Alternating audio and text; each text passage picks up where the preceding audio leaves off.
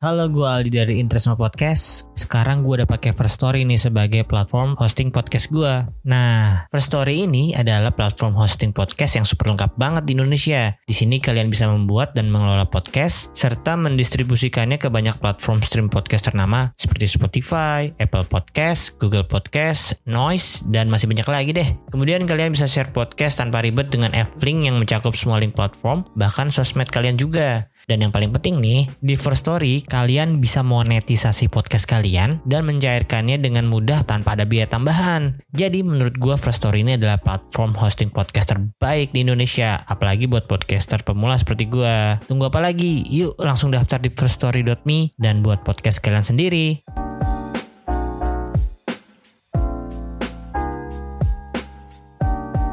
Jadi intinya gue hari ini di Interisme Podcast cuma sebagai host. Biasanya kan gue kalau di sini jadi bintang tamu nih, nemenin Aldi. Biasanya bahas-bahas hal-hal tentang Inter. Tapi kali ini gue balik nih sudut pandangnya. Kali ini Aldi yang jadi bintang tamu, Aldi yang gue tanya-tanya nih tentang Inter nih. Biasanya kan lo yang nanya-nanyain mulu nih. betul. Ini juga gak ada scripted nih biar lo kaget, gue juga kaget. Lo sebagai fans Inter sebenarnya suka Inter tuh dari kapan? Di eranya Pak Erick Thohir siapa pemain menurut lo yang transfer Terbaik. Iya. Mateo Kovacic. Ah, yes, benar. Oke. Di era-era itu banyak banget main Balkan yang ditransfer ke Inter ya. Ada Mateo Kovacic, Brozovic, Stefan Jovetic, Hmm. walaupun pinjaman. lu pasti banyak dong udah pernah interaksi pernah Hmm, mention hmm. kayak pemain Inter atau lu mention staff pelatih Ya. ada nggak satu kali lu di notice gitu misalkan sama Saper Taider di reply atau di retweet ada nggak Ada nih. ada baru-baru ini tapi Udah lama. oh udah lama Maksud lu ini kan yang kayak misalnya gue mention ke pemain siapa gitu. Iya, heeh, heeh. terus Ini- di notice, at least di read yang paling lu memorable deh yang lu di notice gitu. Ada dan itu pemain legend Inter justru.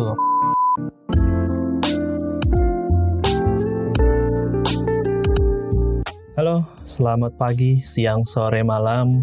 Selamat datang di Interisme Podcast bersama saya MC Kondang kebanggaan kalian. Senang rasanya bisa tag lagi setelah kekalahan menyedihkan melawan City. Sedih rasanya melihat tim kesayangan saya. Kebetulan saya juga kan fans Inter dari Orok lah dari Zigot saya kebetulan. Nah pada kesempatan kali ini gue juga ditemenin nih sama salah satu fans Inter juga nih. Fans Inter kesayangan orang-orang lah sebenarnya. Jadi gue itu sebagai MC Interisme Podcast yang udah cukup lama ya. Karena kan gue juga pembahasan gue cukup detail lah. Nggak kayak orang-orang gitu. Podcast podcast pos ronda lah buat gue ini ini podcast podcast mendalam nih podcast interismi. Nah bersama gue siapa nih mas? Kalau boleh diperkenalkan nih. Halo Mas, saya Aldi Mas. Halo, halo. Oh iya iya Mas Aldi. Salam kenal semuanya. Halo, halo. Iya. Nah ini namanya Mas Aldi. Dia ini salah satu fans Inter lah. Pernah bikin konten juga mas? Wah, alhamdulillah pernah Mas. Pernah. Iya, Oh, kontennya apa mas? Kalau boleh tahu. Podcast juga Mas. Oh podcast juga ya. Iya. Bahas apa mas kalau boleh tahu? Napoli tapi Mas. Kenapa jadi kebalik gitu? Anjir. Eh ya, ini, ini bercanda bercanda. Jadi intinya gue hari ini di Interisme Podcast cuma sebagai host. Biasanya kan gue kalau di sini jadi bintang tamu nih, nemenin Aldi. Biasanya bahas-bahas klub lain, bahas-bahas hal-hal tentang Inter. Tapi kali ini gue balik nih sudut pandangnya. Jadi kali ini Aldi yang jadi bintang tamu, Aldi yang gue tanya-tanya nih tentang Inter nih. Gue butuh tahu soalnya. Oke siap siap. Jadi ya emang sebenarnya ini eh, episode pertama sih udah pernah gue bahas. Mungkin tapi kan episode pertama pasti banyak yang nggak dengerin ya. Jadi Pasti kita refresh, refresh ingatan lagi ya. mereka. Apalagi dengan ada host kan yang nanya-nanya. Lu biasanya kan lu yang nanya-nanyain mulu nih. betul. Ini juga gak ada scripted nih biar lo kaget, gue juga kaget. Jadi gue nanya apa, gue juga nggak tahu. Ya gue harus siap gak siap sih ini harus. Iya. Nah, kita bahas hal pertama nih. Ini pasti kan udah sebenarnya udah lo bahas di episode sebelumnya nih. Hmm. Masalah pertandingan lawan City. Di mana kan gue juga nemenin lo nonton lah. Iya. Gue sama Reja dari Optis juga nemenin lo nonton. Masih ada rasa sakit hatinya masih nyampe sekarang? Apa udah sembuh? Iya masih ada sih kayaknya sih ada sedikit lah karena apalagi barusan banget gue Heeh. nonton ada video orang bikin what if. Anjir. Itu kocak Itu banget sih. masalah masalah kalau misalkan ini gol, kalau misalkan ini iya, gak gol iya, gitu. ini lah. bentuknya video dan ya editannya bagus banget. Lu udah liat Animasi. Belum, belum. Enggak, enggak beneran. Ini adegan Lautaro one on one sama Ederson. Oh, terus sama dia seolah-olah dioper. Ah, gol, Oh, gol. sama dia gol, kolong, kolong Ederson. Anjir. Terus satu lagi scene yang gol Oh, Rodri, Rodri. tendangannya mel- melambung. itu ada what if ya, itu males banget dong. Lu menonton jadi kayak berharap Iya. oh iya bener kalau Iya. misalkan iya, kalau misalkan itu gimana ya? Iya. Ya, gue gue cuma nanya itu doang sih karena kalau lu ngomong masalah City udah pasti ya udahlah udah ya kita udah sama-sama nonton kita Hmm. udah tahu apa yang kurang apa yang mesti diperbaiki dan juga bukan bukan ranah kita juga Iya. sih udah masalah menyesal aja Nah, dan kalau kita lihat lagi di statistiknya ya, kayak di SofaScore tuh, Ah, ah. itu lumayan dominate loh, maksudnya bukan dominate sih, maksudnya ya, ah, karena ada yang paling banyak, ada yang paling Hmm, sedikit kan. hmm, hmm. Nah Inter tuh lebih banyaknya banyak. Iya, iya. Kalahnya Lah, cuman iya, iya. ball possession, jumlah pas, Hmm, hmm. pas akurasi juga beda tipis doang. Hmm, Udah yang lain menang Iya, semua. karena kan kalau ngomongin jumlah pas ya Pep kan memang selalu permainan dominan di di bola-bola passing lah ya, lopas lopas Hmm. lopas gitu memang dia jagonya lah. Jadi kalau kalah juga ya bukan hal yang mengagetkan juga, tapi memang di satu sisi memang dominasinya nggak sebegitunya ya. Ya memang ini di, di babak awal berasa lah, tapi di babak kedua udah tidak berasa dominasinya lah, udah lebih jual beli gitu. Jadi ya sudahlah ya daripada kita bahas masalah kekalahan di Champions lebih baik gue nanya apa nih? lu sebagai fans Inter gue belum tahu nih the first time lu suka Inter ya mungkin gue tahu lah Hmm. cuman mungkin yang lain lupa lu tuh Iya. sebenarnya suka Inter tuh dari kapan Dari kurang lebih 2003 tahun 2003. 2003 Mm-mm. 2003 tuh siapa ya berarti Pipo udah nggak ada ya Di mana di Milan? di, di Inter dulu kan Inter mana ada Pipo? oh Pipo nggak ada Pipo sama Milan. Pirlo Pirlo, Pirlo udah gak ada. Pirlo udah nggak ada ya Iya. Kenapa Pipo? Pipo kan ini Vicenza ya dulu yang Iya iya 2003 karena Tiga. karena ini gue menganggap ya semesta mendukung lah ya. Hmm, hmm. Eh, ya seperti anak-anak pada umumnya pasti Hmm. pada suka main PS, Iya. main rental PS, Iya. winning eleven. Heeh. Nah, gue juga suka. Nah, tapi saat itu gue belum tahu apa itu Inter atau Milan Hmm, atau Juve, hmm, tim-tim lainnya hmm. tuh gue nggak tahu. Hmm, hmm. Nah, gue waktu itu ya karena suka sedikit suka warna biru ya pasti gue pakai pilih yang dominan biru. Ya kadang-kadang pakai yang Chelsea juga ternyata. Tapi gue lebih suka pakai Inter karena ya eh, apa tuh atributnya Hmm. lumayan oke dan pemainnya juga gue nggak kenal namanya tapi beberapa adalah yang dipakainya enak lah gitu Ah, tendangannya bagus Bobo macamnya. udah ada belum sih Bobo Vieri ada Fieri ada Ah. Rekoba segala macem nah gue pakai aja tuh terus terusan jadi jagoan gue Ah. terus sampai suatu hari itu ya masih di tahun yang sama Hmm. ya 17 Agustusan biasa tanding futsal dulu namanya bukan futsal kayaknya deh tapi ya, Ya, mini- ya, mini soccer, mini lah soccer. bola kayaknya 5 Bola, lawan bola. 5 atau 7 lawan 7 gitu Eh, antar RT RT Hmm. gue menang nah RT gue menang gue dapet jersey jerseynya itu jersey Inter away ternyata Hmm. yang tahun 2003 2004 makanya Hmm. yang yang baju putih terus Hmm. ada ya, garis, silang ya. garis Heeh. biru hitam Iya. nah itu jerseynya namanya Rekoba Wah, cie. nah akhirnya sampai gue cari tahu tuh oh ternyata jersey yang gue pakeinin ada di PS itu yang sering gue Hmm. pakai Hmm. namanya Rekoba dan Hmm. ternyata emang mainnya bagus Iya. tendangannya kenceng larinya Iya. cepet segala macem luar biasa crossing Nah. crossingnya iya makanya ya udahlah kayaknya udah semesta udah menunjukkan Hmm. kalau gue harus jadi fans tim ini Hmm. ya udah akhirnya ya gue nggak mengukuhkan eh, gimana langsung sih cuman ya udah akhirnya gue ikutin terus tim itu gue nonton beritanya waktu itu kan belum bisa nonton eh ada sih di TV ya kayaknya tapi ada cuman ya buat Malam. kita anak-anak kecil ya itu tengah malam banget sih Heeh, jadi kita nontonnya paling yang uh, highlightnya aja Hmm, atau yang ra- di running Sport 7 dulu ya, Sport 7 ya. Sport 7. Iya iya iya iya. Berarti 2003 udah ada dong pemain yang highlight selain ya mungkin Rekoba ya kan salah satunya. Tapi yang lo top notch bener-bener kayak aja sih gue kalau main game nih suka banget nih sama dia nih di awal. Gue tetap Rekoba sih, Rekoba, Rekoba ya? Adriano, Vieri, terus untuk mungkin backnya Cordoba Materazzi. Iya, tuh si badak banget itu Uh, terus tengahnya itu Cristiano Zanetti, terus kayaknya Lamoci udah masih ada apa Iya. ya Lamoci. Anjir jadul banget sih. Iya nama-namanya kayak gitulah Vigo segala macam. Iya, Luis Figo sempat ada juga kan Inter. Ya sama sih kayaknya memang dulu ingatan gue tentang bola kayaknya yang nggak jauh-jauh dari video game sih ya karena memang Hmm. kita justru agak jarang kita nonton bola kecuali memang event-event besar kayak Piala Dunia 2002 ya yang terakhir ingatan gue bener-bener spektakuler banget kita nonton bola yang euforianya dapat ya 2002 Iya, dulu sampai ah. yang gue inget dulu SCTV kan SCTV eh, Hmm. jadi jadi broadcasternya dia itu sampai ke kampung-kampung ke ke Iya. perumahan-perumahan dia sampai bikin acara nobar jadi dia bikin acara nobar pakai mobil gitu nah itu itu orang-orang no- nonton bareng di situ nah itu ingatan gue terakhir yang spektakuler bener-bener itu bener-bener hiburan rakyat lah gitu dulu itu terakhir yang gue ingat sih 2002 2006 ada tapi yang nggak se mungkin karena udah punya orang udah banyak yang punya TV udah nggak se, se Iya. excited itu lagi dulu buat bareng-bareng Iya 2002 tuh Piala Dunia pertama gue juga. Iya ya, sama-sama Kayaknya. ya nangis gue gara-gara Totti Eh. kartu merah ya sama lah Nah tapi waktu itu gue belum dukung Italia atau tim siapa-siapa sih. Gue cuman ya kayak seru aja Heeh. dan yang gue ingat itu finalnya doang. Ya itu Ronaldo dua gol itu. Oh iya, Ronaldo tiba-tiba entah dari mana, Iya. padahal lagi kondisi kondisinya kan lagi Hmm. bukan 100% fit kan. Iya. Itu Ronaldo dari Ronaldo Inter kan. Masih Ronaldo Inter tapi setelah itu langsung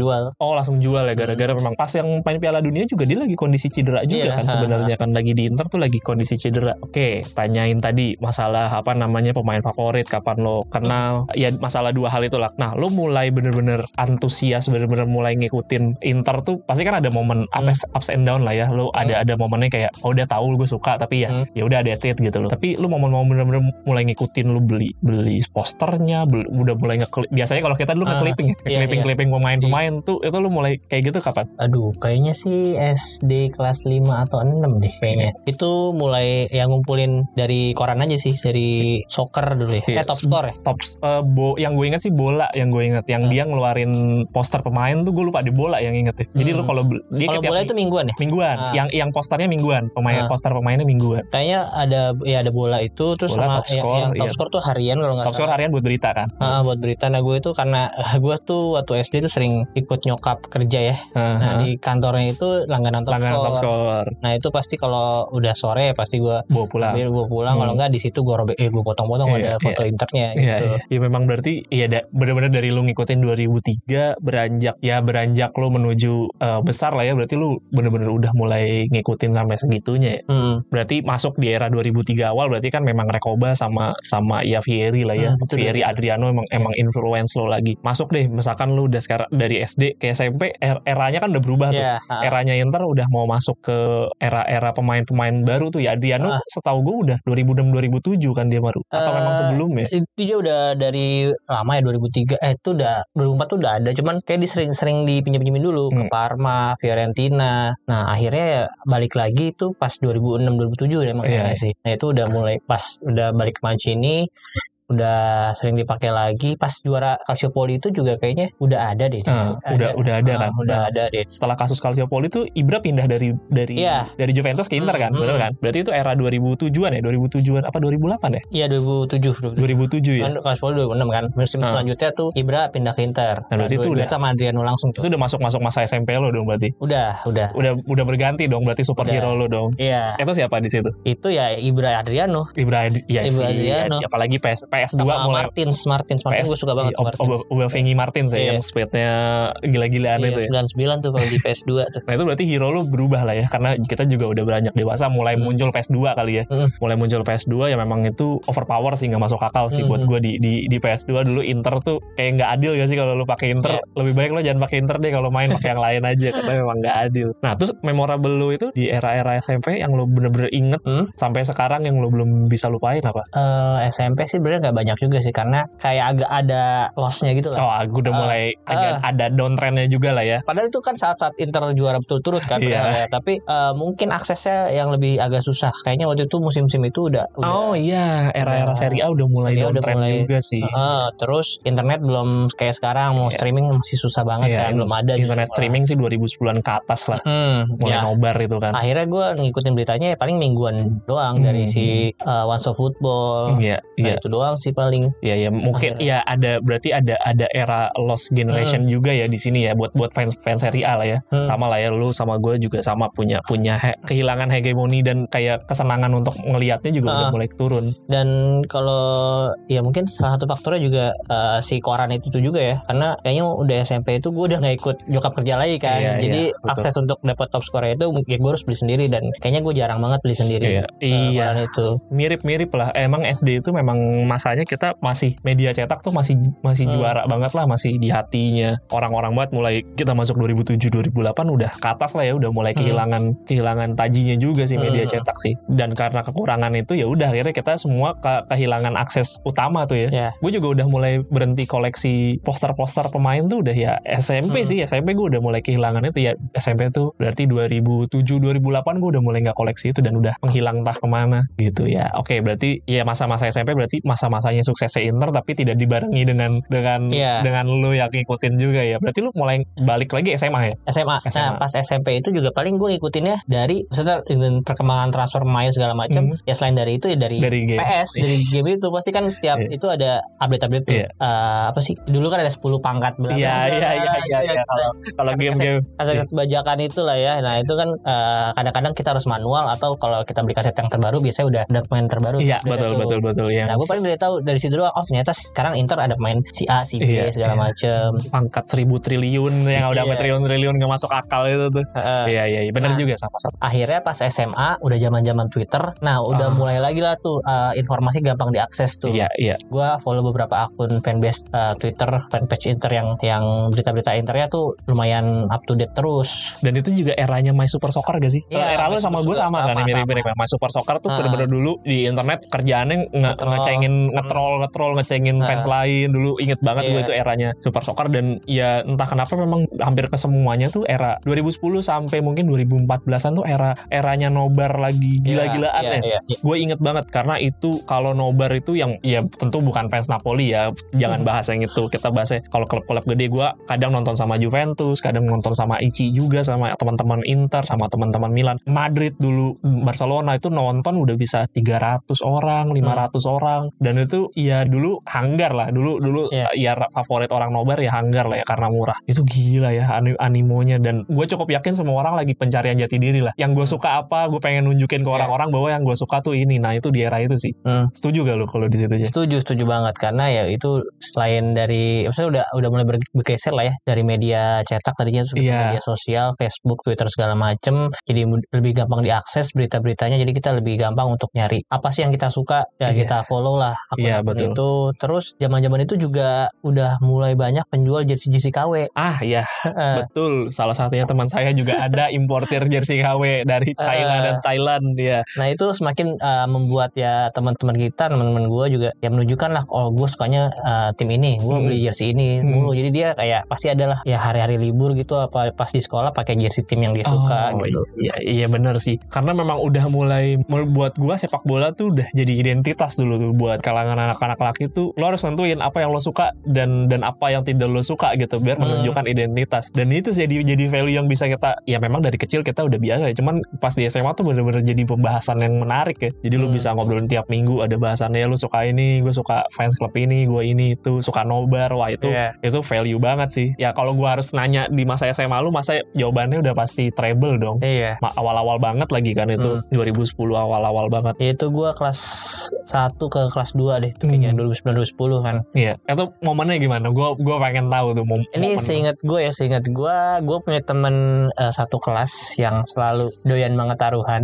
anjir. Iya, oke. namanya Ibe kalau nggak salah nama aslinya gue lupa namanya Oke. Ibe panggilannya dan itu dia selalu apa kalau soal Liga Champion atau soal uh, liga-liga itu selalu update Hmm. gue mau masang ini nih segini segini segini terus menurut lu gimana nih menang mana menang mana terus kebetulan karena tim jagoan gue Inter kan Hmm. uh, setiap Inter yang tanding di menurut lu nih menang nggak si Hmm. Inter nih lawan ini nih lawan CSKA Moskow Iya. ya pasti menang lah gue bilang lu pasang ini dua gol lah gue yakin Nah, gue selalu kayak gitu kalau Iya. Inter oh ternyata ya ya tembus-tembus terus Hmm. tuh dan akhirnya sampai final tuh. Iya. Eh waktu itu uh, dia sempat uh, nggak percaya Inter bisa ngalahin Chelsea Iya. waktu itu. Oh, itu berat dong. Iya tuh Chelsea sebelum Barcelona Chelsea dulu kan ya. Sebelum Barcelona Chelsea dulu betul. Eh, betul, itu betul. Chelsea nah dia ah enggak lah gue nggak mau ini masa Chelsea aja itu ternyata pas besoknya Inter menang gue ceng-cengin tuh lu sih gak usah Chelsea Eto'o golin kan Iya. Eh, terus ya udah tuh pas Barcelona juga akhirnya gara-gara dia nggak nggak percaya gue di Chelsea Hmm. pas Barcelona dia ya udahlah Barcelona nih yakin gue si Inter menang Hmm. juga ya menang juga kan akhirnya walaupun Barcelona tahun itu juga lagi superior banget kan Hmm. lagi-lagi Pep Guardiola itu eh, ya he- hegemoninya di Barcelona juga kuat Hmm, hmm. dan ujungnya sampai final sampai final ya gue gua nggak ikut taruhan sih sebenarnya tapi ya ikut apa ya ikut nobar nobarnya Iya. sih juga nggak bu, gue bukan nobar yang sama teman-teman di suatu tempat gue itu Hmm. nobarnya juga sama eh, bapak-bapak komplek Iya. itu di di lapangan bulu tangkis tapi itu kayaknya nobar pertama gue justru Oh, bukan bukan sama Ah. komunitas justru sama bapak beberapa komplek ya. Ah, ah, iya benar, kayaknya iya benar deh. Karena ya Menarik. dulu gua nggak terlalu yang mencari komunitas banget waktu Hmm, SMA. hmm. Bahkan gua nggak tahu dulu namanya itu Ichi. Iya, betul. Gue ya informasi ke situ belum dapet lah. Akhirnya ya Iya. udah gue nonton sama sama bapak komplek. Akhirnya Inter menang dan situ kayaknya nggak banyak selebrasi. Kayaknya orang pada bapak-bapak itu sukanya juga bayar Iya. voucher sih. Iyalah, gue cukup yakin karena justru gue bener-bener tahu, ya akhirnya tahu Inter Inter gede itu ya memang treble winner itu Hmm. membuktikan banget karena ya mungkin gue harus out dua dua nama ini karena ini teman satu kos satu teman kosan zaman Hmm. gue SMA, satu lagi ya sama dua-duanya senior, satu lagi temannya teman kosan gue juga. Nah itu dua-duanya fans Inter tuh dan join ke Ichi ya satu idam namanya satu Tenyar. Nah itu dua-duanya tuh masih aktif sampai sekarang seingat gue di di di di ICI juga salah Hmm. satu yang orang sering nobar lah nah itu yang menurut gue influencer gue masalah Inter tuh mereka dan gue karena ah gue fans Inter gue fans Inter bukan fans Napoli ya karena gue fans Inter sejati juga jadi gue sama dia sahabatan banget gitu ya, ya. tapi mo- momen di situ menurut lu pemain yang paling outliers lah yang paling shining banget siapa Milito jelas. Milito ya Hmm, itu ya ibaratnya coming from nowhere lah di Genoa. iya sih Musim sebelumnya juga gua nggak yakin beberapa fans Inter ngelihat pemain itu, maksudnya ngikutin Iya. main itu loh. Kayak misalnya kita di musim ini sekarang siapa yang lagi oke ya? Praselia. Di, Serie A- di Serie A selain Praselia itu, Aduh, misalnya Pratesi lah, iya. Pratesi lah. Pratesi atau misalnya. Baldanzi gitu ya Iya, maksudnya ya gue nggak yakin waktu itu eh, fans-fans Inter ngikutin eh, pemainannya si Baldanzi, eh pemainnya si Milito di iya. Genoa musim sebelumnya. itu dan- udah umur berapa ya Milito 29 Uh, Iya, pokoknya hampir 30 Sampai 30 kan Ah. karena seingat gue itu skuad salah satu pemenang champion dengan skuad tertua tua, kan. tertua. Iya ya. kan?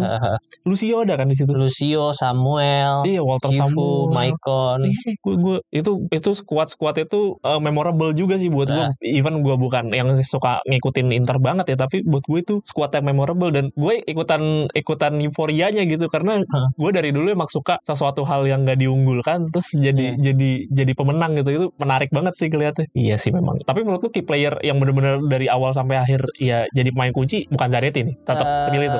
tetap Milito dan Sneijder sih. Iya, iya Snyder. Kalau Zanetti mungkin karena perannya agak dirubah sama Mourinho ya dan emang udah usianya kan udah Oh iya, udah lumayan eh, lanjut lah. Maksudnya sama Mourinho juga dipasangnya akhirnya bukan jadi sebagai bek kanan. iya. Posisi awalnya akhirnya di bek kanannya ditaruh Maicon kan Iya. yang lebih oke. Iya, Tapi si Zanetti ternyata bisa main eh, lebih ke tengah. tengah. ya sebagai penyeimbang juga sih. Tapi kalau kita kan ya namanya fans bola, apalagi dulu eh, ngeliatnya pasti offense ya kan. Iya. Defense jarang kita perhatiin Iya. banget. Makanya ya menurut gue seperti itu si Sneijder sama Milito. Iya, iya. Karena itu Zanetti ya kayak Joshua, Ki- eh, Joshua Kimmich-nya era Iya. modern ya. Dia Mhm. dia diplot ke tengah untuk misalnya mengurangi apa namanya karena kekurangannya dia udah di pace udah udah kelemahannya dia di situ jadi ditarik lebih ke tengah ya karena visinya juga udah lebih dapat ya lebih berumur. Mm-mm. Iya iya. Oke, itu kan berarti e- era kemasan. Berarti Iya. ada juga dong. Berarti setelah treble itu kan udah mulai masuk ke ke era kegelapan dong. Nah, Iya, iya. itu itu kan masih di SMA juga kan lu Masih masih masih. Lah itu gimana lu menghadapi era dari era era kejayaan ke era kegelapan tuh cara lu menghadapinya Iya. ya? Ya itu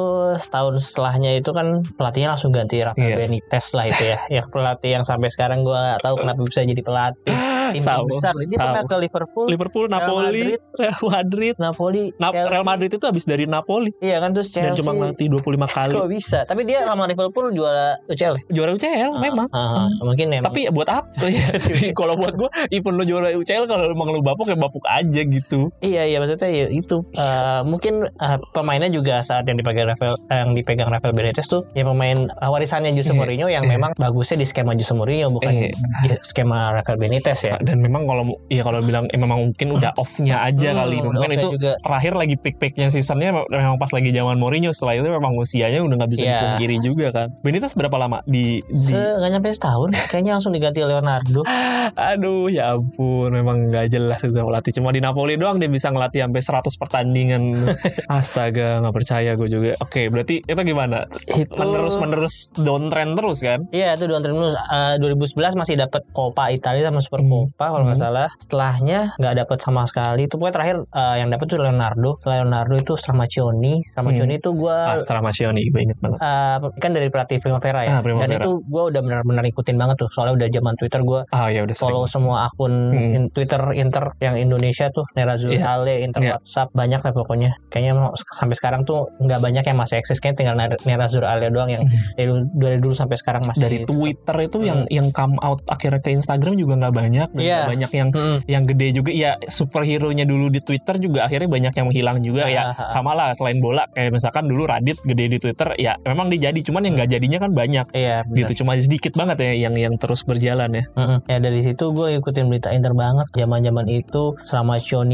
dari Primavera Hmm. terus pemain-pemain yang zaman dulu itu menang the first UCL iya yachtnya iya Apa yacht ingat namanya, gua namanya gue apa ya aduh gen gen apa ya next gen next, Next gen, Gen gitu iya ya, iya singkat gua itu tuh. 2012 pemain ada Samuel Longo segala macem lah pokoknya banyak sempet orang dimainin gitu. juga kan, di Sempet pemain utama dimainin, kan? dimainin Samuel Longo ya ampun. Marco Benassi banyak lah pokoknya tuh pemain-pemain itu yang sekarang juga beberapa masih ada yang masih Eh, malah melintang di dunia sepak bola iya. tapi bukan di liga-liga besar juga. Hmm, ya cuma beberapa doang yang bisa di Serie A dan Hmm. top-top Liga Eropa lain itu ada beberapa lah. Nah sampai di situ sama Sarmacioni itu peringkat 9 kalau nggak Iya. salah. Cuman kenapa gue tetap seneng karena eh, masih bisa dinikmati cara Iya, mainnya gitu. masih bisa Heeh. ya. Dan itu peringkat 9 juga karena badai cedera juga di pertengahan musim ke belakang, makanya Hmm. Inter uh, uh, turun-turun-turun. Ya masalahnya dulu dari dulu tuh emang pas zaman-zaman itu udah setengah musim berjalan oke, ke belakangnya tuh kayak menurun lah gitu akhirnya. itu juga dibarengin dengan eh, keadaan finansial yang udah mulai nggak baik juga kan makanya sampai yang ditunjuknya Selamat Joni dulu seingat gue Iya. karena memang udah udah tidak di kondisi keuangan yang seperti dulu lagi gitu Mm, mm, mm. bener kan ya tapi memang gue juga gue akuin even gue maksudnya gue fans Inter tapi gue Hmm. nggak segitunya gitu kan Eh gue akuin Stramacioni tuh gue nonton maksudnya sangat seneng gue biarpun fans teman-teman gue yang fans Inter pada nggak setuju bahwa ini pelatih Iya. nggak ada pengalaman gitu tapi buat gue dia menghadirkan tactical yang lebih dulu menurut gue salah satu pelopor yang mainnya lebih terbuka ya Stramacioni ya Hmm. maksudnya ya mungkin karena tidak ada pilihan kali ya karena maksudnya terus juga dia banyak narik-narik dari Primavera juga nggak sih Iya banyak Iya kan? banyak lumayan. Banyak kan? Hmm. Lumayan kan? Di era itu siapa yang dia tarik beneran main beberapa kali gitu? Alfred Duncan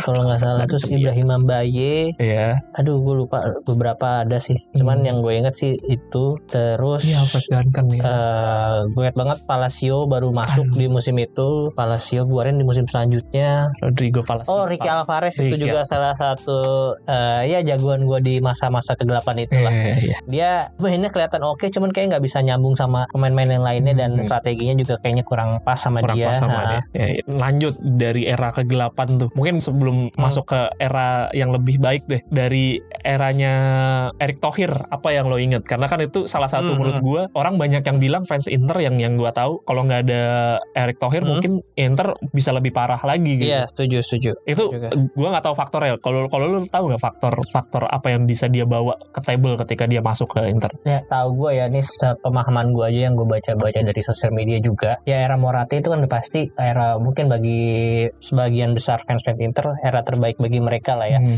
Jor-joran belanja pemain Hmm. sampai pemain-pemain kayak Ronaldo bisa direkrut, Hmm. terus Luis Figo, main main termahal waktu itu kan Fieri kalau nggak Hmm. salah. Sampai Hmm. jadi pemain termahal di dunia juga iya kan. betul betul betul Di musim itu cuman musim selanjutnya langsung dipecahin Hmm. sama Zidane kalau nggak salah. Iya. Nah, ya itu berarti mungkin ya, kayak nonton apa ya tim sekarang ya yang belanja pemain lumayan mahal tapi ya eh, masih oke gitu. Mungkin kayak bukan Chelsea dong ya Chelsea dulu kali ya. oh ya Chelsea zaman Abramovich Iya, ya oke eh, masih jadi tim yang loyal lah pemiliknya. iya iya Terus ternyata di kebalik ke loyalan itu eh, ada hutang-hutang yang menumpuk gitu di belakangnya Hmm. dan akhirnya mungkin dia udah nggak sanggup lagi yang membenahi tim Hmm. Inter ini akhirnya dia jual ke Pak Erick Thohir. Nah di- tugas Pak Erick Thohir menurut gue cukup berat tuh. Jadi kayak dia harus kayak merombak membangun dari awal lagi. Hmm. Inter tuh harus kayak gini, pemainnya tuh finansialnya harus kayak apa, manajemennya harus kayak gimana. Hmm. Nah itu kayaknya tuh Pak Erick yang membangun itu dari awal ke setelah Morati itu kan Hmm, era Morata dan terlebih lagi di era itu udah mulai ada penerapan FFP kan. FFP iya betul Nah itu yang sangat memberatkan Inter di musim-musim itu sih. iya iya Eh, pokoknya intinya harus seimbang lah ya neraca neraca keuangannya. keuangan betul Eh, dengan pendapatan yang didapat sama pembelanjaan yang di musim itu dikeluarkan itu harus seimbang makanya walaupun tim lu pemiliknya sekaya apa Hmm. lu nggak bisa belanja jor-joran Iya, juga di itu situ gue kan. inget semusim setelah transfernya Neymar ke PSG sih inget gue karena memang itu dikeluhkan sama banyak pihak tuh karena memang nilai transfernya terlalu besar itu Hmm. ada kekhawatiran karena uang dia bisa bisa merusak sportivitas sepak bolanya sendiri Iya. gitu. Kalau nggak salah berapa lama si Pak Erick ya Erick Thohir di seingat gue 2013 sampai 2017 Hmm, 2016 sampai 17 gitu eh, seingat gue sih nggak ya seingat gue nggak terlalu lama sih Ah, tiga, gue malah tahun 2 sampai 3 tahun doang sih apa apa mungkin tiga tahun kali ya Eh, mungkin 2016 itu udah transisi ke Sezang Jindong Heeh. tapi masih Pak Erik presidennya oh tapi masih oke. udah dibeli sama mereka sahamnya di di eranya Pak Erick Thohir siapa pemain menurut lo yang transfer Terbaik. Iya. Eh, Mateo Kovac Ah, yes. Benar. Oke, oke, oke, oke. Ya itu banyak di era-era itu banyak banget main Balkan yang ditransfer ke Inter ya. Ada Mateo Kovacic, Brozovic, terus Stefan Jovetic Hmm, walaupun hmm. pinjaman, terus Iya, iya. Adam Yajic. Oh iya, berarti memang itu selalu ya itu apa namanya pendekatan yang gue tahu pemain Eropa Eropa itu Hmm. memang selalu diidentikan dengan Serie A karena harganya murah, bener gak sih? Iya benar. Iya kan, benar, karena benar. memang kan harganya murah, tapi kualitasnya bisa dipertanggungjawabkan gitu. Kita Hmm. semua sama-sama tahu pemain-pemain itu ya punya kualitas luar biasa dan masih bertahan kok gitu. Kovacic juga masih kompetitif, kayak Dan satu- Brozovic kompetitif. Ya ada satu lagi ya Mauro Icardi. Mau nggak mau Ah, shit. gue harus ya mengakui kalau Sampdoria ya waktu itu ya. Icardi Sampdoria yang selalu nyetak gol versus Juve seingat gue rekornya waktu itu hat trick bahkan ada satu pertandingan dan akhirnya main ke Inter kayaknya setengah musim berjalan langsung langsung nyetel lah dia Hmm. dengan tim waktu itu dia tuh ditransfer sama duh siapa tuh Sapir Taider Waduh, Sapir tahu Taider tahu gue. Isak Belfodil Tahu gue Isak Belfodil kesukaan gue itu. ya itu dibarengin sama dia tuh dan akhirnya Tapi Isak Belfodil sayangnya flop padahal dia bagus Iya. untuk main salah satu kesukaan gue. Tapi Sapir Taider sih saya tidak Algeria kan ya. Algeria Algeria, Algeria kan. Benar, gue tahu itu Sapir Taider. Iya iya iya. Berarti era Pak Erick Thohir ya memang itu ya transfer transfer Balkan dan salah satunya Mauro Icardi ya. Mauro Icardi itu Menurut lu era kebangkitannya pakai eranya pas Pak Erick Thohir atau memang setelah itu? eh setelah itu sih tapi tapi ya pas pasti karena Pak Erick Thohir udah Kebangun udah pondasi ya. ngebangun pondasinya jadi era selanjutnya jadi lebih mudah nggak ada nggak harus dari awal lagi tuh si Zhang Jindong dan Hmm. Steven Zhang Mhm. Ya dan dibarengi juga dengan era era kemundurannya Juventus juga ya. Maksudnya Mhm, akhirnya membuat mhm. itu jadi lebih kompetitif karena Heeh. setahu gue memang era terakhir Juventus ya 2019-2020 gitu sebelum Iya, perginya Ronaldo. Memang dari adanya Ronaldo dua musim terakhir Ronaldo pun juga memang udah kerasa era kemundurannya juara tetap juara Serie A tapi Hmm. sudah bukan juara yang absolut gitu. Iya. Sudah bukan raja absolut lagi, udah mulai di- disodok terus dari bawah dan permainannya juga sudah tidak pemainnya juga memang udah memang menua juga sih. Nah, menurut lu ya sebelum masuk ke eranya Antonio Conte dan Scudetto Hmm, pertama hmm, hmm. setelah beberapa tahun, menurut lu mo- momen memorable apa yang lo akhirnya dapetin sebelum itu? Apalah gitu, misalkan Champions pertama kali atau apa? ah itu juga itu juga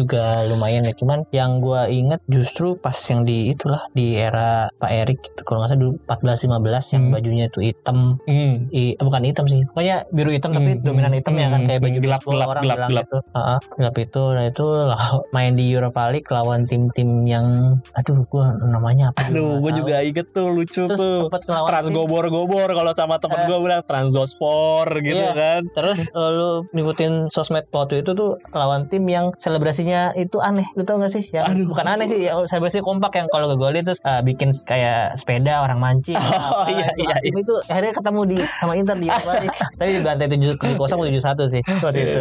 Karena di era-era itu streaming udah mulai gampang. Iya betul betul ya kan. gue udah ngikutin tuh Dan udah mulai terjangkau juga kan. udah mulai terjangkau. Heeh. Waktu itu sih tetap masih ngikutin yang eh, ilegal di Twitter sih. Oh iya, Karena dulu ilegal masih banyak juga sih. karena ya mungkin akses untuk eh, kayak BI kayak gitu kayak belum ada masuk Indonesia sih. Belum belum belum juga belum kan. belum ada official. makanya ya masih ilegal gitu dan ya udah gue ikutin tuh pertandingan-pertandingan yang aneh-aneh itu sampai akhirnya kalau nggak salah di tahun itu Inter kalahnya sama Tottenham di, Oh iya gue. Europa League kalau nggak salah ya Iya iya iya, udah udah lama juga sih nggak Kalah ya kalau lupa juga tiga apa tiga dua gitu kalau salah pun juga nggak apa-apa sih. nah itu itu lumayan era yang menurut gue memorable karena akhirnya itu gue zaman kuliah Hmm. gue seorang diri di kota Malang gue Hmm. kuliah di Malang kan gue nggak banyak temen terus nggak Hmm. ber- berkomunitas juga Berkomunitas juga. awal-awal ke sana ya episode awal di Hmm. sana ya gue tiap hari nongkrongin BlackBerry gue doang itu lihat berita Inter terus kalau ada Inter main gue nongkrongin sampai pagi lah gitu maksudnya kalau kan Hmm. pasti matchnya selalu malam kan Hmm. era-era itu sih yang memorable menurut gue Ya, ya, ya mungkin kalau udah ngomongin masalah eranya Conte mungkin Hmm. ya ya sudah cukup Hmm. orang-orang udah cukup tahu lah. Tapi menurut lu di era Conte yang jadi pemain kesukaan lu siapa? aduh era Conte itu berarti 2000 dia musim pertamanya kan 2018-19 Iya, heeh, heeh. dua musim kan dia. 18-19 itu langsung final Europa League seingat gue Oh iya. Heeh. terus musim berikutnya baru juara Serie A tuh Hmm, hmm, hmm. 1920 ya benar kan 21 21 si Simone udah masuk Hmm, hmm, hmm. nah mungkin ya di situ eh, mau nggak mau mau Lukaku sih. Iya, Lukaku yang setelah Tapi setelah musim Lukaku pertama itu kan dia lebih gila lagi kan di musim keduanya Iya. dan itu udah ada Hakimi, ada Erikson. Iya. Nah, itu lebih emang udah udah posisinya lebih maksudnya patut juara Hmm. Serie A lah menurut gua. Hmm, hmm. Oke, ya itu memang ya udah udah tahu lah ya musim-musim Hmm. itu memang gue juga salah satu yang cukup ngikutin juga di gilanya Lukaku di musim itu dan memang tactical Conte juga hal yang menarik adalah dia pakai taktik 352 tapi bermainnya ofensif itu sih yang menurut gue Iya, ha-ha. yang menurut gue itu itu apa patut diakui itu menarik banget ya ya entah karena didukung dengan pemain-pemainnya waktu itu juga lagi gila juga Ya maksudnya eh, ya mirip-mirip sama era Mourinho sih menurut gue ya karena ya gue juga lagi-lagi bilang di era Mourinho itu pemainnya seperti udah kayak diciptakan untuk bermain dengan strategi Mourinho. Iya. Nah waktu era Conte ya pemainnya itu udah emang udah cocok banget sama cara bermain Conte sih. Iya, iya. Apa ball possession terus kadang-kadang dia juga nunggu terus pakai serangan balik karena dia tahu punya ada Lukaku ada Iya, Hakimi yang iya, punya iya. Kecepatan Iya, macam ya. gila-gilaan itu Jadi tuh dia punya beberapa inilah cara lah waktu itu Conte dengan pemain-pemainnya saat itu. Iya, iya, gila gila. Tapi menurut lu itu kan semua tadi ngomongin Inter secara klub lah ya. Gua kalau gua tarik mundur, temen lu pertama kali yang jadi yang jadi teman sharing lu masalah Inter siapa? Ah, jadi siapa ya? Karena kan lu pasti punya punya kalau gua buat gua ya biarpun bukan sama-sama fans Inter tapi gue punya teman berantem Iya. gua. Reja tuh teman berantem gua masalah Iya. ngomongin sepak bolanya gitu. Iya. Kalau lu spesifik di Inter ada gak temen lu berantem atau sharing atau apa? Gak perlu fans Inter juga sih, tapi Eh. tapi kalau yang yang ada kayak kayak gitu. Eh, ini jujur ya, gue Nah. mungkin SMP itu karena gue sempet lost tadi gue bilang kan, terus Hmm. akhirnya gue SMA balik lagi eh, menunjukkan Hmm. diri gue suka Inter. Heeh. Nah, tapi di, di SMA itu gue nggak ada nemu satu ataupun teman di SMA gue yang suka Inter. Serius ini. Malah lucu ya, malah Barcelona, MU, Arsenal kebanyakan itu. Barcelona iya MU karena 2008 2009 Champions Eh. League Barcel- Barcelona ya karena waktu itu era Pep juga ya Hah, gue nggak nemu. Inter gak ada tuh Nggak padahal nemu, kan treble juga kan pada akhirnya Iya, ada treble tapi iya. gak ada juga tuh Nggak ada. gue malah ketemu teman fans Inter malah banyak banget waktu itu Iya dan senior senior dan gue akhirnya paling gue sharingnya sama dulu yang sesama Serie A ada tuh Hmm. gue fans Roma. Hmm, Itu waktu SMA namanya Ai, kayaknya dia Hmm. masih kenal juga, Hmm. gue masih ingat. hmm, ya ceng-cengan lah Roma juga lagi bagus waktu itu Iya, kan iya. final Copa juga ketemu Roma kan iya akhirnya ya udah paling ceng-cengan Serie A tuh ya sering-sering Serie A sama dia Hmm. terus akhirnya mungkin ada temen gue yang lumayan lebih dekat lagi itu kan di fans Arsenal Hmm, hmm. ya yang ngomongin sepak bola pada umumnya doang sih iya. ngomongin Internya Ah, ya, global lah ya global global nah kalau sampai sekarang gue tuh nggak punya temen deket yang fans Inter sampai sekarang. Ya mungkin akhirnya nemu kalian yang akhirnya uh, ngikutin Serie A dan Uh. pasti pasti ngerti lah Internya juga kan. iya Ya, akhirnya gue nemu kalian gitu. Iya. Jadi, ya. ya memang agak anomali aja sih yang suka ngulik-ngulik Hmm. Serie A tuh agak anomali sih. Terus pertanyaan gue, lu pasti banyak dong udah pernah interaksi. Ya gue nggak tahu lah, maksudnya lu Hmm, pernah hmm, mention hmm. kayak pemain pemain Inter atau lu mention staff pelatih. Ya. Ada nggak satu kali lu di notice gitu sama Inter secara keseluruhan siapa gitu, misalkan sama Saper Taider di reply atau di retweet, ada nggak? Ada nih. Ada. Baru-baru ini tapi. Udah lama. Oh udah lama. Maksud lu ini kan yang kayak misalnya gue mention ke pemain siapa gitu. Iya, heeh, heeh. terus Ini- di notice, at least di read atau misalkan di, ya kalau kalau di repost atau retweet sih menurut gua itu udah udah beda cerita. Tapi kalau yang yang paling lu memorable deh yang lu di notice gitu, Ada dan itu pemain legend Inter justru. legend ya. Legend Inter, kiper Inter walaupun Eh. nggak lama sih kayaknya. Heeh, heeh. Nah itu namanya Sebastian Frey. Anjir, Sebastian Frey. Gue ingetnya malah dia tuh di klub? Fiorentina ya? Apa? Fiorentina. Fiorentina kan yang lama Iya, kan? lama dari Fiorentina dan itu gara-gara gue sempat ngebahas episode setelah Radu blunder musim Ah, lalu tuh. Iya, ha. Gue bahas episode season 2 episode 28 pentingnya peran kiper cadangan dan deretan nama yang pernah jadi kiper cadangan di Inter. ah, ah. Nah itu salah satunya ada si Sebastian Frey Ah, kan. Jadi gue gue bikin covernya tuh di Ah, Instagram. Gue tag ah. lah tuh ada Sebastian Frey, Ah, ada ah. Padeli, Castellazzi, Todo, Ah, ah. eh, sama siapa nih Fontana kalau nggak Iya, salah. ah. Nah gue gua tag dan tagannya kan masuk ke ini kan. Iya, ke Masuk iya ke message, ke message. kan terus dia ini kayak eh, tanda tanya Ah, ah. maksudnya ngapain lu kata kata gue Ah, kali ya maksudnya ah, gitu ya iya, tanda tanya iya. doang terus gue jawab sorry Mr. Frey I take you because the latest apps from my podcast Ah. talk about Inter goalie and one of them is you Hmm. terus dia jawab oke lambang eh Iya, otot, otot, otot otot otot otot Ah, gitu, iya. gitu doang sih Tapi maksud gue interaksi loh itu still gue sampai sekarang kayaknya nggak ada sih. Maksudnya cuma saya di di read di respon Hmm. bukan di respon tapi kayak dilihat apa itu aja buat gue itu buat gue sen- kesenangan juga tapi ya, itu di respon sih Sebastian Frey. Keren banget sih. Ya tapi emang era era menurut gue era Twitter dan menuju Instagram tuh memang eranya kita bisa terkoneksi dengan orang sejauh Iya, itu kan. iya. Iya. Kan? iya iya. dan karena gue punya podcast Inter. Hmm, lu ju- punya juga. Selain gue Iya, lu, lu iya. punya juga. Gue punya juga ya. Eh, kalau kalau misalnya lu nanya siapa pemain Inter saat ini yang pengen lu, siapa tahu bisa lu ajak ngobrol Iya, gitu, uh. interview pendek segala macam. Eh, Eh, gue Federico Di Marco sih. iya, iya kan jersey bapak juga punya jersey-nya makanya Iya, bapak iya. segitunya. Cuman kenapa? Karena ya Federico Di Marco memang bener-bener cinta Inter juga. Jadi Oh, mungkin iya. pasti kalau misalnya gua tanya itu pasti bisa gua kulik-kulik kenapa Hmm, di hmm. Inter. Ah, Terus dia main di Primavera kan. Terus menurut lu Inter tuh seperti apa? Mungkin Hmm. banyak pertanyaan yang bisa gua tanyain sih kalau misalnya Hmm, gua. iya sih ya, ya. Setuju sih maksudnya ya dia juga kelihatan banget passionate banget Iya. lah mainnya juga Hmm. main pakai hati sama lu main karena uang tuh sesuatu yang lu bisa bedain lah di lapangan gitu ada pemain-pemain yang kalau lo lihat bola lu bisa capai tapi lu memilih untuk ya lu biarin gitu itu hal- hal-hal yang kayak gitu kan bisa lo nilai dengan mata sendiri lah Iya. oke itu semua udah gue udah track back dari lu dari awal lu Hmm. suka Inter apa yang udah lu lo capai lah ya dengan dengan dengan lu lihat itu terus juga orang-orang sekitar lu yang lu lu rasa memang punya keterkaitan dengan Inter pengalaman Inter lu yang mesti gue tanya terakhir masalah starting eleven Oke. nah ini yang biasanya di podcast Interisme podcast ini biasa tanya nih ke fans-fans Iya, iya. lain nah karena bapak fans Inter saya tanya nih dari Hmm. dari sekian banyak pemain yang bapak kenal dari dari 2003 tuh Hmm. sampai 2023 sekarang Hmm. starting eleven dari pelatih taktiknya apa pemainnya siapa Oke. dari pelatih Ah, dulu eh taktik dulu taktik lu mau pakai apa taktik gue sebenarnya suka 352. sama sih sebenarnya paling enak ya Cuman karena di formasi ini gue sepertinya akan memasukkan banyak nama striker, jadi Iya. gue 343. Wah, berebutan di depan yang ngambil Iya, bola. ini, ini ini yang mungkin yang gua jawab hari ini dan musim depan atau kapan ditanyakan akan beda sih kayaknya. Iya, Karena iya. ini gua seingat Adaptif dan lah ya. lagi sukanya lagi ingetnya sama pemain-pemain ini. Hmm, Kalau pelatih gua ya mungkin Jose Mourinho ya. ya treble siapa lagi Iya, Mister yes. Treble di Inter ya kan? Hmm, kayak Jose Mourinho tapi kan kalau misalnya Conte bisa beberapa musim lagi mungkin gue juga suka Conte. Iya sih. Karena Conte cuma dua musim doang. Sama sih. Sama Mourinho.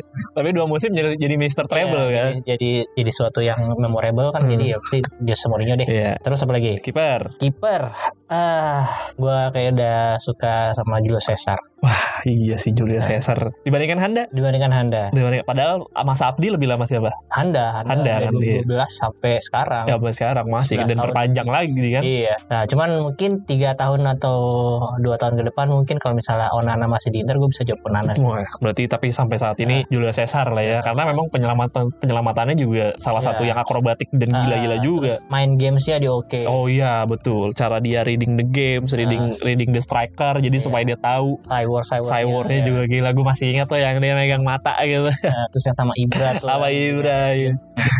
Oke, back dari Back. skema 3 tuh siapa yang bakal lo diplot di tengah? Ah, ah, ah, oke, ini nah, ini gue bodo amat lah orang bakalan bikin Dah, gue salah gua- masukin Kita nggak usah masukin ini ya. kita nggak usah peduliin Eh. orang lain ini tentang lu hari ini. Nah, gue ya. Menurut lo siapa? di bek kanan eh Maicon, tapi sebagai RCB. Iya, oke, Oke, eh, karena kan secara fisik dia juga nggak pendek-pendek Iya, amat kan, gitu. ah. Secara pertandingan udara masih bisa diandalkan Nah, lah ya. mungkin belum pernah dicoba tapi kayaknya kalau misalnya gue main PS mungkin Iya. gue akan naruh dia di situ Ya mungkin atau di universe lain mungkin udah ada yang Ah, pernah coba Maicon iya. jadi back di skema 3 back ditaruh kanan mungkin ada Mm-mm. di tengah di tengah Duh, gue bingung nih antara Warto Samuel sama Materazzi Materazzi betul. mungkin Materazzi deh Oke. Materazzi Atau alasannya dibandingkan Walter Samuel. Walter Samuel ya defensif oke kalau Materazzi ofensif juga oke Iya sih dia biar header gol banyak terus bisa free kick juga Iya, iya benar itu itu mesti diakui itu agak aneh memang sih Heeh. anomali. Sebelahnya lo mau naruh Walter Samuel atau enggak? Sebelahnya enggak ini yang ofensif dikit lagi Oh, biar kayak City ya, ada wing wing Iya. center back ya. Heeh. Aduh, ini gue mau naruh di Marco atau pemain legend ini. Ya di Marco belum deh, belum dulu. belum dulu ya, belum belum sampai lah. Mihailovic. Ai, sini sampai lah. Lagi-lagi bisa free kick. Itu kalau gue main di PS2 free kicknya free kick akurasi 98. Hmm, Gue pakai dia mulu dari corner bisa golin juga. hmm. Jadi Mihailovic deh. Almarhum ya. Ya almarhum rest in peace Mister. Mm-mm. Oke, tiga sama tiga masuk Hmm. berarti belakang eh, dengan skema back yang lebih agak lebih ke depan Offensive, ya. iya, iya. Tapi bukan berarti secara defense gak oke itu Nah. menurut gue back back gila juga Iya. itu. Miha sama Maicon, Maicon juga oke. bisa bisa dipertanggungjawabkan lah. Iya. Oke, Heeh. masuk ke sayap kanan. Ini lu mau berarti lu menjatuhnya ditaruh di midfielder lah ya, nggak nggak terlalu ke depan ya, Heeh. yang bisa agak narik ke belakang. Hmm. Duh kanan Inter tuh sebenarnya jarang banget yang oke loh. Tapi masa gue nggak naruh Zanetti? Iya, mau ditaruh di mana di Zanetti ini? gue masih Iya, penasaran. iya, makanya gue agak kayak bingung ya udah Iya. oke Zanetti akhirnya Iya. gue taruh di Tapi nggak apa-apa juga kalau lo Iya. nggak masukin nama itu karena mungkin menurut lo skema yang buat lo Iya nggak- iya. Tapi- Karena kan Zanetti di kepala lu udah Zanetti di umur tua kan, bukan Ah. Zanetti as a legend Inter yang di Iya, awal-awal benar-benar. Iya. dia memang punya akselerasi gila-gilaan Iya, gitu yang bisa nusuk ke dalam. Iya, tapi kayaknya gue taruh Zanetti di situ. Kenapa? Karena di belakangnya itu ada Maicon yang bisa ganti-gantian tuh mereka. Oh iya. Maicon lebih ke Iya. depan. Tuh. Toh juga banyak case-nya juga Zanetti even jadi gelandang bertahan masih suka drop back ke belakang juga iya, kan. Iya. heeh, Iya, Zanetti di kanan. Wah, kiri kanan. apalagi Zanetti lagi prime ya. Wah, gila Iya. sih itu. Itu lagi pula di Piala Dunia 2002 kayaknya juga main di situ deh. Soalnya dia pakai nomor 8 juga tuh. Dia oh iya iya. Jadi Duh, mainnya di midfielder tuh. Jadi pengen main 2002 lagi FM Iya. ya udah oke. Gelandang dengan dua gelandang kanan dan Hmm. kiri. Hmm, hmm, hmm. siapa yang akan lo manfaatkan ini kayak striker nggak mungkin gue tanya juga langsung jawab sendiri sih gue yakin sih Iya, iya. Kayaknya kalau gelandang satunya itu Sneijder. Anjir, ya berarti ini ofensif banget sih ini Iya. Nah, satunya nih gue lagi cari nih yang agak penyeimbang nih. Duh, siapa ya? nggak mungkin Rekoba aja kan Eko gue nggak di situ. Tengahnya satu lagi, coba ya siapa ya gue gue sebutin beberapa nama dulu ya. Mungkin Vieira, Thiago Motta, terus Cambiaso, Biaso terus Biaso bisa jadi agak ke belakang siapa juga lagi ya? Yang yang modern yang sekarang-sekarang justru nggak bakal masukin Barella ya, Barella, Akan. Mungkin yang sekarang-sekarang tuh masih belum ya. Jadi mungkin gue untuk saat ini untuk menyumbangkan sedikit mungkin Cambiaso. Antara Cambiaso. Cambiaso sama Thiago Motta cuman iya gue iya Cambiaso. Iya Cambiaso sih menurut gua akan lebih bisa free roam lah ya dia Hmm. dia lebih ke ya bisa ke belakang tapi bantu serangan juga terkadang Hmm. terkadang ya juga bisa kan Hmm. berarti memang ini gelan- gelandang saling tutup ya yang satu Snyder Hmm. lebih ke depan Cambiaso bisa lo tarik lebih ke belakang ya oke Hmm. Kiri Nah kini udah pasti ofensif nih. Ini Rekoba sih gue terus itu. Wah gila, ini berarti Rekoba Prime nih ya, yang Rekoba yang dia Prime, masih ya. punya akselerasi sedikit lah ya, biarpun kan Ah. emang gak secepat itu kan Rekoba. Wah gila ini aja kanan kanan kirinya udah beda udah beda mental nih, Iya, satu udah satu ofensif, satu yang agak di agak lebih nahan. Striker langsung striker ah, tiga empat tiga boleh tuker-tukeran nih kayaknya bisa Iya. main di semua posisi. Hmm. Satu nama pasti Adriano, Oke, Adriano Prime juga. Wah gila. Adriano terus dua ini ya kayaknya sih ya Icardi dan Milito. Ya, karena Gua nggak gua nggak di zaman Ronaldo jadi gua nggak. Iya, iya, iya, yang di kepala dan Eh. di yang lo tumbuh besar dengan dengan memori lo ya berarti nama itu kan. Iya. Adriano lo taruh agak di kiri. iya. Dia Adriano justru kanan biar. Oh kanan, oh ya biar bisa eh, apa namanya cut inside ya. Cut inside. Cut inside ya. Ah, Kiri, Terus kirinya Icardi. di kiri kirinya Icardi, Ujung tombak Milito. ujung, ujung tombak Milito ya karena dulu Icardi Prime juga punya masih punya akselerasi lah Ah. ya masih oke banget ya oke kapten siapa dari semua Iya Zanetti. Zanetti ya Ada- unrepressible lah ya Iya. itu dia nih berarti itu taktik yang bakal dikeluarin Aldi nih kalau misalkan Iya. semuanya bisa ber- berbarangan dipakai gitu ya Ah. ya ini taktik yang bakal Di pakai. lah, di foot FIFA. Iya, Di- FIFA Ultimate Team, Iya. FIFA Ultimate Teamnya Aldi kurang lebih begitu. Ya mungkin itu aja di yang gue tanyain ke lu karena buat gue itu udah cukup menggambarkan lu sebagai fans Inter lu lahir dan besar Iya, eh, menemani Inter dan ditemani Inter seperti apa gitu. Jadi buat yang teman-teman juga yang buat mau dengerin episode-episode sebelumnya juga kan kita udah banyak. Memang hostnya bukan saya, tapi saya bisa jamin memang episode-episode seru-seru juga. Ya. Biarpun pembahasannya warung kopi, biarpun pembahasannya pos ronda, buat gua apa salahnya, apa dosanya kita membahas Nah. sesuatu hal yang kita suka gitu. Kalau kalau suka jadi dengarkan, kalau tidak ya minimal di like lah. Anjir, memaksakan. Dan kabarnya katanya episode ini episode terakhir season ini ya? Iya, saya kenapa jadi bapak yang nanya? Saya juga nggak tahu sih. Iya, iya betul. Ini episode terakhir season Iya, ini episode sebelum terakhir ya. sebelum Interisme Podcast membahas eh, sesuatu yang mungkin akan lebih broad, mungkin akan lebih fresh di di, di season depan sih gitu. Iya. Jadi ya thank you Mas Aldi nih udah mau datang ke Interisme Podcast. Iya. Semoga podcastnya Mas Aldi juga bisa bisa berkembang, Amin bisa, amin amin. bisa besar juga lah. Saya bantu support sebagai fans Inter dari lahir sih. Saya Ah. bisa bantu support gitu. Jadi ya begitu teman-teman. Thank you semua yang udah bisa dengerin kesempatan kali ini. Bye. Bye bye. Oke, jadi itu adalah episode terakhir dari Interisme Podcast season 3. Tadi adalah episode ke-42 musim ini. Thank you banget untuk Rangga dari Optis yang sudah nemenin gue di episode ini, udah interview gue. Dan semoga episode ini sedikit memberikan gambaran untuk kalian eh, gue ini interisti yang seperti apa. ya sebenarnya ya gitulah intinya gue adalah seorang interisti yang lahir di tahun 90-an dan mulai ngefans dari tahun 2003 mulai ngikutin Inter berawal dari game terus ke koran majalah terus ya ngikutin juga di TV tentunya sampai akhirnya di sosial media dan nonton langsung matchnya melalui streaming. Tiap game di setiap musimnya nggak pernah bolong. Dan akhirnya beberapa kali juga ikut nobar bersama komunitas. Ya intinya gue ya interisti yang biasa-biasa aja lah. Maksudnya belum sampai mengeluarkan budget yang besar banget untuk klub kesayangan gue ini ya karena memang mungkin alokasi dananya belum belum gue budgetin yang banyak untuk ke sana ya. Untuk hal-hal yang lebih primer dulu mungkin. Tapi ya pasti harapan gue gue pengen nonton langsung Inter secara live. Entah itu di Indonesia di negara-negara lain atau bahkan langsung di Giuseppe Meazza. Itu pasti impian gue dan mungkin impian kalian juga. Jadi gitu aja untuk episode kali ini dan untuk season kali ini. Eh, harapannya pastinya gue akan hadir di season keempat dengan lebih baik mungkin dengan konsep yang lebih matang dan memperbaiki segala macam yang menurut gue kurang di season-season sebelumnya. Dan mungkin gue juga akan lebih banyak memberikan episode yang interview orang atau hanya sekedar ngobrol dengan orang dengan followers gue dengan pendengar gue juga pengen banget sebenarnya rutin. Jadi kalau misalnya di antara kalian ada yang pengen ngobrol secara langsung sama gue hubungin gue aja langsung lewat DM ya di sosial media di Twitter atau di Instagram bebas. Terus uh, gue juga minta tolong ke kalian, tolong berikan masukan, saran atau ya apa pun lah yang menurut kalian bisa membuat podcast gue lebih baik lagi di musim selanjutnya. Nah itu juga bebas. Kalian mau langsung komen di postingan sosial medianya di postingan mana pun di Twitter di mention juga nggak apa-apa. Pokoknya pasti gue baca kok itu. Karena yang megang akun sosial media gue sendiri juga. Jadi pasti gue baca itu semua komen-komen mau yang baik mau yang buruk bebas. Maksudnya yang ya ya tentunya gue inginnya berharapnya tuh yang membangun lah ya. Maksudnya yang yang memberi masukan positif gitu. Bukan hanya sekedar mencaci maki atau ya merendahkan tapi bebas itu seterah kalian sih. Kalau mau lot DM juga bisa. Kalau kalian misalnya malu bukan malu sih ya mungkin takut dijudge oleh netizen netizen lain juga masukannya boleh dikirim lewat DM silahkan. Gue sangat terbuka dan sangat mengapresiasi tentunya untuk segala masukan dari kalian. Oke, jadi terima kasih untuk kalian yang sudah mendengarkan episode ini dan mungkin ada yang dengerin semua episodenya di season ini. Kalau misalnya ada di antara kalian yang lagi mendengarin sekarang, terima kasih banget, thank you banget. Mohon maaf jika masih banyak kekurangannya. Arrivederci, Forza Inter.